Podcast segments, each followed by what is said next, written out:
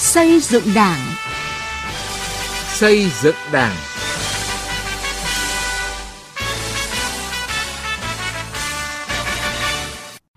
Kính chào quý vị và các bạn. Chương trình xây dựng Đảng hôm nay có những nội dung sau. Bài viết của Tổng Bí thư Nguyễn Phú Trọng, những nhận thức mới rất sâu sắc về chủ nghĩa xã hội. Đảng bộ thành phố Hải Phòng quan tâm nâng cao chất lượng cuộc sống cho người dân. Noi gương Bắc Hồ để giúp dân và xây dựng quê hương. Trước hết, mời quý vị và các bạn cùng nghe những thông tin về công tác xây dựng Đảng đáng chú ý. Bộ Chính trị vừa ban hành kết luận về tiếp tục thực hiện chỉ thị số 05 về đẩy mạnh học tập và làm theo tư tưởng đạo đức phong cách Hồ Chí Minh. Bộ Chính trị yêu cầu các cấp ủy, tổ chức đảng, chính quyền, mặt trận Tổ quốc và các tổ chức chính trị xã hội, cán bộ, đảng viên tiếp tục nâng cao nhận thức về nội dung, giá trị và ý nghĩa to lớn của tư tưởng đạo đức phong cách Hồ Chí Minh kết hợp chặt chẽ giữa học tập với làm theo tư tưởng đạo đức phong cách Hồ Chí Minh trong thực hiện nhiệm vụ chính trị của mỗi địa phương, đơn vị và công tác xây dựng chỉnh đốn Đảng. Trong quá trình tổ chức thực hiện, phải đề cao việc phát huy vai trò, trách nhiệm nêu gương của cán bộ đảng viên, nhất là người đứng đầu. Phát biểu tại hội nghị tổng kết công tác kiểm điểm, đánh giá chất lượng và khen thưởng tổ chức đảng đảng viên nhiệm kỳ 2015-2020 của Đảng ủy Công an Trung ương, Đại tướng Tô Lâm, Ủy viên Bộ Chính trị, Bí thư Đảng ủy Công an Trung ương, Bộ trưởng Bộ Công an nhấn mạnh,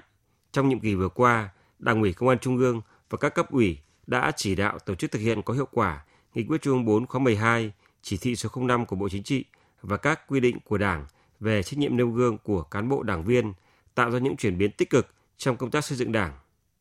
Bộ trưởng Tô Lâm yêu cầu trong thời gian tới, công tác kiểm điểm, đánh giá chất lượng và khen thưởng tổ chức Đảng, đảng viên phải đi sâu, đánh giá chính xác về tư tưởng chính trị, đạo đức lối sống, việc thực hiện trách nhiệm, giữ gìn danh dự, tư cách đảng viên, việc chấp hành các nguyên tắc, quy định của Đảng.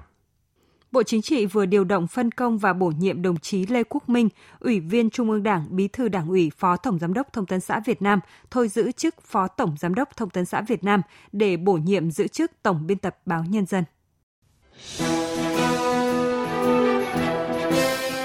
Từ nghị quyết đến cuộc sống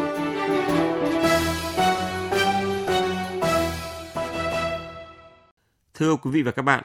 trong bài viết về chủ nghĩa xã hội và con đường đi lên chủ nghĩa xã hội ở Việt Nam, Tổng Bí thư Nguyễn Phú Trọng đã khẳng định đi lên chủ nghĩa xã hội là yêu cầu khách quan, là con đường tất yếu của cách mạng Việt Nam. Từ tổng kết thực tiễn và nghiên cứu lý luận, Tổng Bí thư Nguyễn Phú Trọng chỉ rõ những nhận thức rất mới, rất sâu sắc về chủ nghĩa xã hội và con đường đi lên chủ nghĩa xã hội ở Việt Nam để các nhà lý luận tiếp tục nghiên cứu, làm sáng tỏ. Đồng thời, cũng đặt ra những vấn đề cụ thể hóa, thể chế hóa trong chính sách và pháp luật. Ghi nhận của phóng viên Lại Hoa. Câu hỏi chủ nghĩa xã hội là gì và làm sao để xây dựng chủ nghĩa xã hội là một câu hỏi khó mà nhiều thế hệ nhà nghiên cứu đã tìm hiểu nhưng không dễ trả lời. Trong bài viết của mình, Tổng Bí thư Nguyễn Phú Trọng đã làm sáng tỏ những vấn đề rất cơ bản.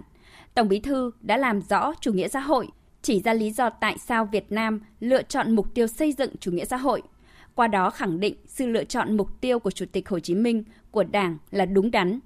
Phó giáo sư tiến sĩ Hồ Trọng Hoài, nguyên viện trưởng Viện Chủ nghĩa xã hội khoa học, Học viện Chính trị Quốc gia Hồ Chí Minh phân tích.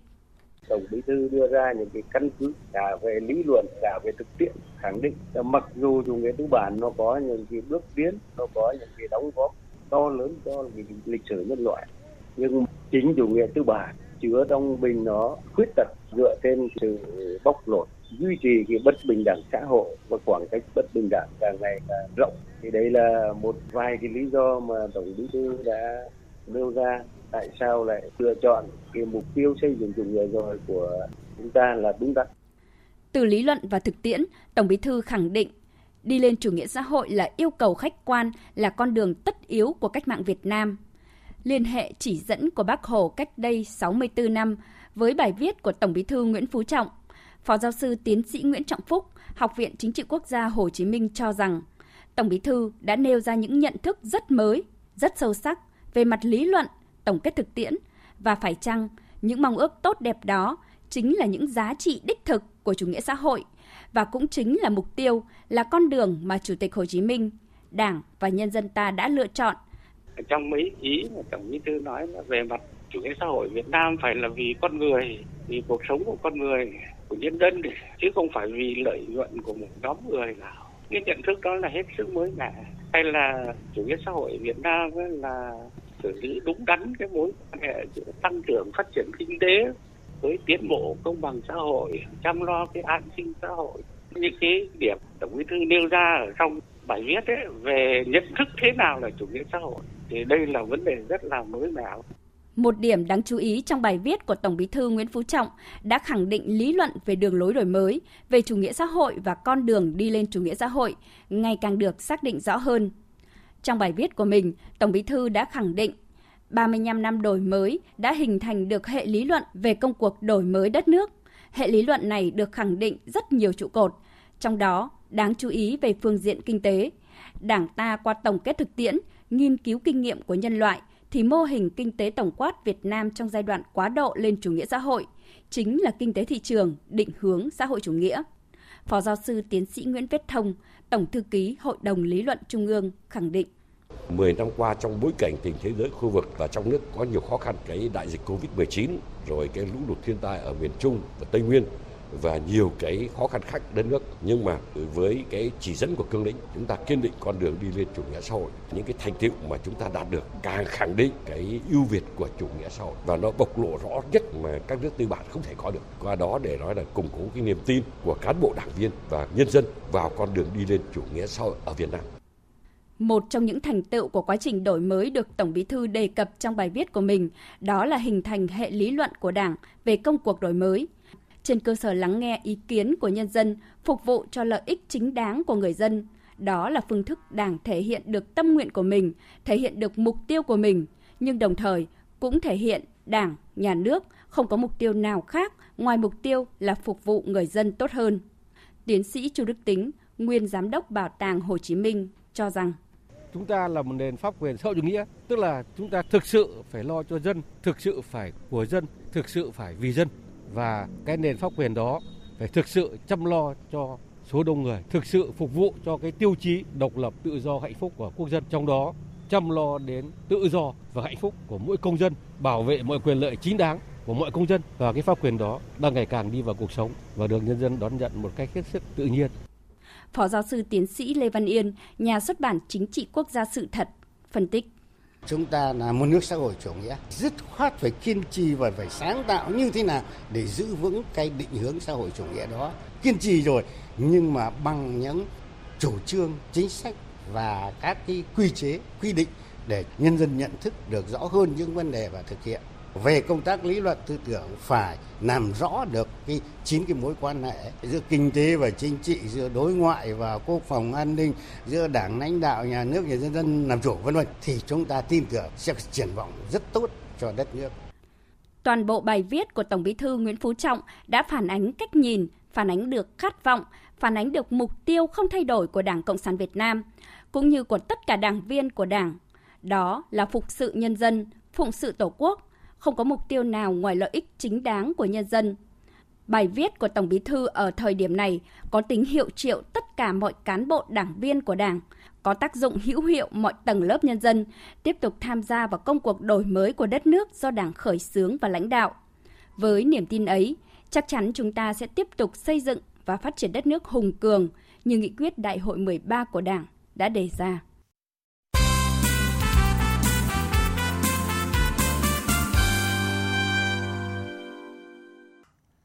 Thưa quý vị và các bạn, Đại hội Đảng bộ thành phố Hải Phòng lần thứ 16, nhiệm kỳ 2020-2025 đã hoạch định đường lối phát triển của thành phố và xác định rõ ưu tiên tập trung cho chỉnh trang, hiện đại hóa, mở rộng không gian đô thị mang bản sắc đặc trưng của thành phố cảng. Hiện thực hóa mục tiêu này, ngay sau đại hội, Thành ủy Hải Phòng đã chỉ đạo xây dựng đề án chỉnh trang đô thị giai đoạn 2021-2025, trong đó đặt ra mục tiêu đến năm 2025 xây dựng mới nâng cấp cải tạo sửa chữa 65 công viên vườn hoa với tổng diện tích khoảng 52 ha với chủ trương xây dựng mỗi phường một công viên. Bài viết sau của phóng viên Quang Chính đề cập nội dung này. Ngày 30 tháng 3 vừa qua, Ủy ban Nhân dân quận Hồng Bàng, Hải Phòng tổ chức lễ động thổ xây dựng công viên cây xanh Hồ C, phường Trại Chuối. Công viên cây xanh này có diện tích hơn 1.300 m2, trong đó có 845 m2 đất cây xanh, với tổng mức đầu tư gần 10 tỷ đồng – Công trình được quy hoạch tạo thành không gian sinh hoạt cộng đồng với 4 khu chính. hệ thống máy tập, nhà sinh hoạt chung, khu cảnh quan cây xanh, sân vườn và hệ thống chiếu sáng cấp thoát nước. Hồ C trước đây là hồ thoát nước thải, nhiều năm qua bị bồi lấp, bốc mùi hôi thối, gây ô nhiễm môi trường, ảnh hưởng đến sinh hoạt của hàng trăm hộ dân sinh sống quanh khu vực. Nay thành phố và quận Hồng Bàng cải tạo khu vực này thành công viên cây xanh, người dân rất phấn khởi. Đồng tình ủng hộ, ông Đỗ Văn Hoành và ông Chu Văn Vượng là những người dân sống gần khu vực hồ C phấn khởi nói. Ở cái hồ đấy nhá, nó bẩn thỉu lắm, như là cái ao tù đó mà, chỗ mà nước đổ dồn vào đấy mà. Bây giờ là, là cải tạo đấy đi rồi người dân người ta là rất là là phấn khởi. Làm cái công viên cây xanh rồi cái chỗ thể dục thể thao, chỗ vui chơi của bà con. Được cái công viên như thế là sướng quá, nó rất là vui mừng. Cái lúc trước mà tôi thấy ở cái khu vực cái thì nó ô nhiễm quá, thì mũi mung rồi thì ờ, cũng có một số người dân vứt rác vứt riết ra. Nhưng bây giờ thành phố làm cái việc cái quá đẹp mọi người dân thì đều phấn khởi lắm mà nhất là chúng tôi lại ở trong cái khu vực này. Chủ đề hành động năm 2021 của quận Hồng Bàng là tăng cường kỷ cương thu chi ngân sách, đột phá phát triển đô thị. Việc xây dựng công viên cây xanh tạo cơ sở để Hồng Bàng thực hiện mục tiêu phát triển đột phá, trở thành đô thị loại 1, xanh, thông minh, hiện đại góp phần chỉnh trang đô thị, cải thiện vệ sinh môi trường, nâng cao chất lượng sống của người dân. Do đó, ngay khi Thành ủy Hải Phòng có chủ trương xây dựng mỗi phường một công viên cây xanh, quận Hồng Bàng đã khảo sát và đề xuất với thành phố 8 địa điểm để xây dựng công viên cây xanh với tổng diện tích gần 11 hecta. Theo Chủ tịch Ủy ban nhân dân quận Hồng Bàng Nguyễn Minh Tuấn, cùng với 3 công viên trong kế hoạch xây dựng của thành phố, Hồng Bàng đang và sẽ xây dựng 11 công viên cây xanh mới. Ngay khi Đại hội Đảng thành phố có chủ trương như vậy, chúng tôi đã làm tại Hồ C, đấy là cái công viên thí điểm. Quận đã chủ động đưa ra một cái khu vực trước kia nó là khu vực đổ rác mất vệ sinh, thế giờ là lấn chiếm đất công. Chúng tôi cũng đã quy hoạch để xây dựng một cái công viên. Thì người dân ở đó rất sức ủng hộ. Xây dựng công viên ở đây thì ngoài cái việc mà đảm bảo cây xanh, còn đảm bảo tốt cái môi trường sinh thái cho bà con xung quanh và đặc biệt là chống lấn chiếm đất, quản lý đất đai tốt ở địa phương. Không chỉ tại Hồng Bàng, chủ trương mỗi phường xây dựng một công viên cây xanh được triển khai ở tất cả 7 quận nội thành ở Hải Phòng. Tại kỳ họp chuyên đề ngày 14 tháng 4 vừa qua, Hội đồng Nhân dân quận Hải An đã thông qua nhiều nội dung quan trọng về đầu tư công, trong đó có việc điều chỉnh chủ trương đầu tư dự án khu thể thao công viên cây xanh quận Hải An, quyết định chủ trương đầu tư dự án khu thể dục thể thao công viên cây xanh phường Đằng Lâm, Đằng Hải, Đông Hải 2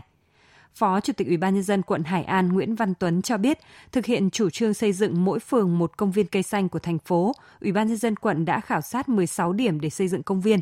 Theo kế hoạch trong năm nay, quận sẽ khởi công xây dựng 4 công viên với tổng diện tích hơn 1 hecta rưỡi. Tổng mức đầu tư gần 100 tỷ đồng tại các phường Đằng Lâm, Đằng Hải, Đông Hải 2 và Thành Tô khảo sát và qua cái tuyên truyền thì cũng thấy rằng nhân dân à, cũng đang kỳ vọng và rất mong muốn và phấn khởi đón nhận cái chủ trương đầu tư này. Nghị quyết này của thành phố đi vào cuộc sống thì rất nhanh.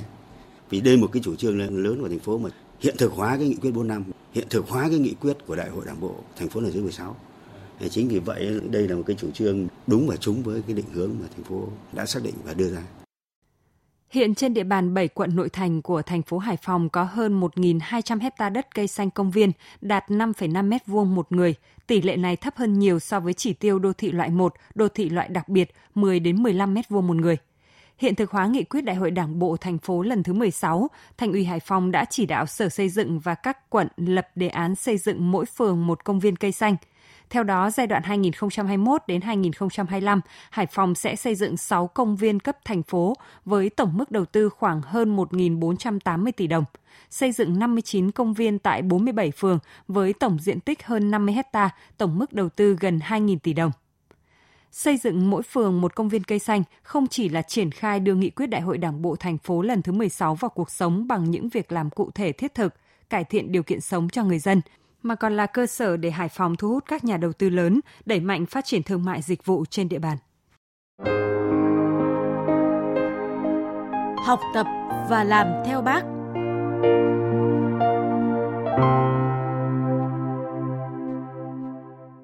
Quý vị và các bạn, trong suốt 5 năm qua, thực hiện chỉ thị 05 của Bộ Chính trị về đẩy mạnh học tập và làm theo tư tưởng đạo đức phong cách Hồ Chí Minh, ở thành phố Hồ Chí Minh đã có hàng trăm cán bộ và người dân nỗ lực học tập tấm gương của người một cách rất thiết thực, lan tỏa những giá trị tốt đẹp trong cộng đồng. Trong số các gương điển hình đó có bà Lê Thị Lập, chi hội trưởng chi hội nông dân ấp 3, xã An Phú Tây, huyện Bình Chánh – Bà là một trong nhiều cá nhân được trao bằng khen của Ban Thường vụ Thành ủy Thành phố Hồ Chí Minh về học tập và làm theo tấm gương đạo đức Hồ Chí Minh giai đoạn 2016-2021. Mời quý vị cùng nghe câu chuyện về người phụ nữ này qua bài của phóng viên Minh Thắm thường trú tại Thành phố Hồ Chí Minh. Đến ấp 3, xã An Phú Tây, huyện Bình Chánh, hỏi thăm bà Lê Thị Lập thì gần như ai cũng biết. Những người dân ở đây đã quá quen với người phụ nữ có nước da rám nắng, tiếng cười hào sảng và rất năng nổ trong mọi công tác phong trào. Hơn 20 năm tham gia công tác của Mặt trận Tổ quốc, Hội Nông dân, Hội Phụ nữ, Hội khuyến học tại địa phương, bà Lê Thị Lập đã có những đóng góp không nhỏ làm thay đổi bộ mặt nông thôn cũng như nâng cao đời sống cho người dân ấp 3. Nhờ sự vận động của bà mà nhiều tuyến đường của ấp 3 trước đây vốn là đường đất xình lầy thì nay đã được tráng bê tông khang trang đẹp đẽ. Không chỉ vậy, bà Lập còn vận động được hơn 130 triệu đồng để giúp hàng chục hộ dân trong ấp có điện, có nước sinh hoạt. Nói về những đóng góp của bà Lập, bà Lê Thị Thanh Thúy, người dân ở ấp 3, xã An Phú Tây, huyện Bình Chánh cho biết. Gia đình tôi thì làm à, công nhân thu nhập nó thấp. Chị Lập chỉ thấy vậy thôi, chỉ à, vận động những cái sức học bổng cho con tôi. Chị Lập là thân thiện với bà con lắm. Những cái chuyện gì mà không biết, chị cũng hướng dẫn tận tình rồi chị cũng vận động bà con hiến đất thêm, làm đường cho nó sạch đẹp. Rồi các em mà không đi học á, chị cũng vận động cho đi học lại. Đầu năm 2000, khi bà Lập bắt đầu tham gia công tác phong trào, thì ấp 3 vẫn là địa bàn nghèo của xã An Phú Tây, huyện Bình Chánh. Vì thế bà đã gặp không ít khó khăn. Thế nhưng người phụ nữ ấy đã không chùn bước vì bà một lòng muốn đóng góp cho mảnh đất nơi mình sinh ra và lớn lên. Khi tham gia công tác, được tham dự nhiều buổi tập huấn sinh hoạt của địa phương, bà Lập biết nhiều hơn về tấm gương và những bài học của Chủ tịch Hồ Chí Minh. Từ đó, bà vận dụng vào công việc của mình. Bà Lê Thị Lập cho biết bà luôn lấy những bài học, những lời dặn mà vị lãnh tụ kính yêu để lại làm kim chỉ nam trong suốt 20 năm công tác của mình. Tôi học được tư tưởng của bác là việc gì có lợi cho dân thì mình nên làm, việc gì có hại cho dân thì mình nên tránh. Mình phải là gần dân, mình là người dân của địa phương, mình nhận được những cái tin mà của người dân phản ánh là mình tranh thủ cái thời gian sớm nhất chuyển về các cấp lãnh đạo để có giải quyết cho người dân. Trong các vai trò đảm đương tại địa phương, bà Lê Thị Lập đặc biệt quan tâm đến công tác khuyến học. Bà đã đề xuất và xin được 37 suất học bổng với tổng số tiền hơn 52 triệu đồng giúp cho trẻ em nghèo của ấp bà được đi học. Bà cũng vận động được nhiều người dân tham gia nuôi heo đất để góp cho quỹ khuyến học của địa phương. Bà Nguyễn Thị Thu Hà, Chủ tịch Hội khuyến học xã An Phú Tây cho biết, bà Lê Thị Lập chính là thành viên cốt cán của hội. Chị Lập tham gia phong trào bên hội khuyến học của tôi rất tốt. Hội ờ, cần phối hợp, chị có bận rộn cỡ nào chị cũng sắp xếp cùng đi với là hội. Đến từng em, từng nhà mà phải nói là chị nắm rất là kỹ. Từng trường hợp một, em đó tên gì, hoàn cảnh như thế nào thì chúng tôi tới đó. Ngoài khả năng của hội thì tôi sẽ đề xuất. Còn nếu trong khả năng của hội thì chúng tôi hỗ trợ cho các em. Mặc dù kiêm nhiệm nhiều vai trò, tham gia nhiều công tác, nhưng người phụ nữ 52 tuổi này luôn ý thức học tập bác Hồ ở việc phải sắp xếp công việc khoa học để hoàn thành tốt mọi nhiệm vụ được giao. Nói về nữ hội viên này, anh Nguyễn Phúc Lộc, Chủ tịch Hội Nông dân xã An Phú Tây, huyện Bình Chánh cho biết, bà Lập không chỉ giỏi việc nước mà còn đảm việc nhà, là tấm gương về xây dựng gia đình văn hóa và làm kinh tế giỏi của địa phương. Chị Lập là một người cán bộ hội cơ sở giỏi, rất có uy tín trong cộng đồng dân cư. Mỗi khi hội nông dân xã triển khai các công tác hội và phong trào nông dân thì chị Lập thực hiện à, rất tốt cũng như là gia đình chị Lập là một cái hộ nông dân sản xuất kinh doanh giỏi. Ngoài à, chăn nuôi bò thì à, chị Lập còn thực hiện trồng lúa tại hộ gia đình. Sinh thời, Chủ tịch Hồ Chí Minh đã để lại nhiều bài học, nhiều lời dạy ý nghĩa mà cho đến nay vẫn còn nguyên giá trị. Mỗi người dân, mỗi cán bộ đều có thể học tập bác, lấy những lời dạy của bác để soi chiếu và vận dụng khéo léo vào thực tiễn đời sống, vào nhiều lĩnh vực khác nhau. Học tập và làm theo tấm gương đạo đức Hồ Chí Minh hoàn toàn không phải là những điều to tát, lớn lao, mà có thể là những điều rất đổi đơn giản, bình dị như cách bà Lê Thị Lập đã và đang làm. Chương trình xây dựng Đảng hôm nay xin dừng tại đây. Chương trình do biên tập viên Quang Chính biên soạn và thực hiện. Xin chào và hẹn gặp lại quý vị và các bạn trong các chương trình sau.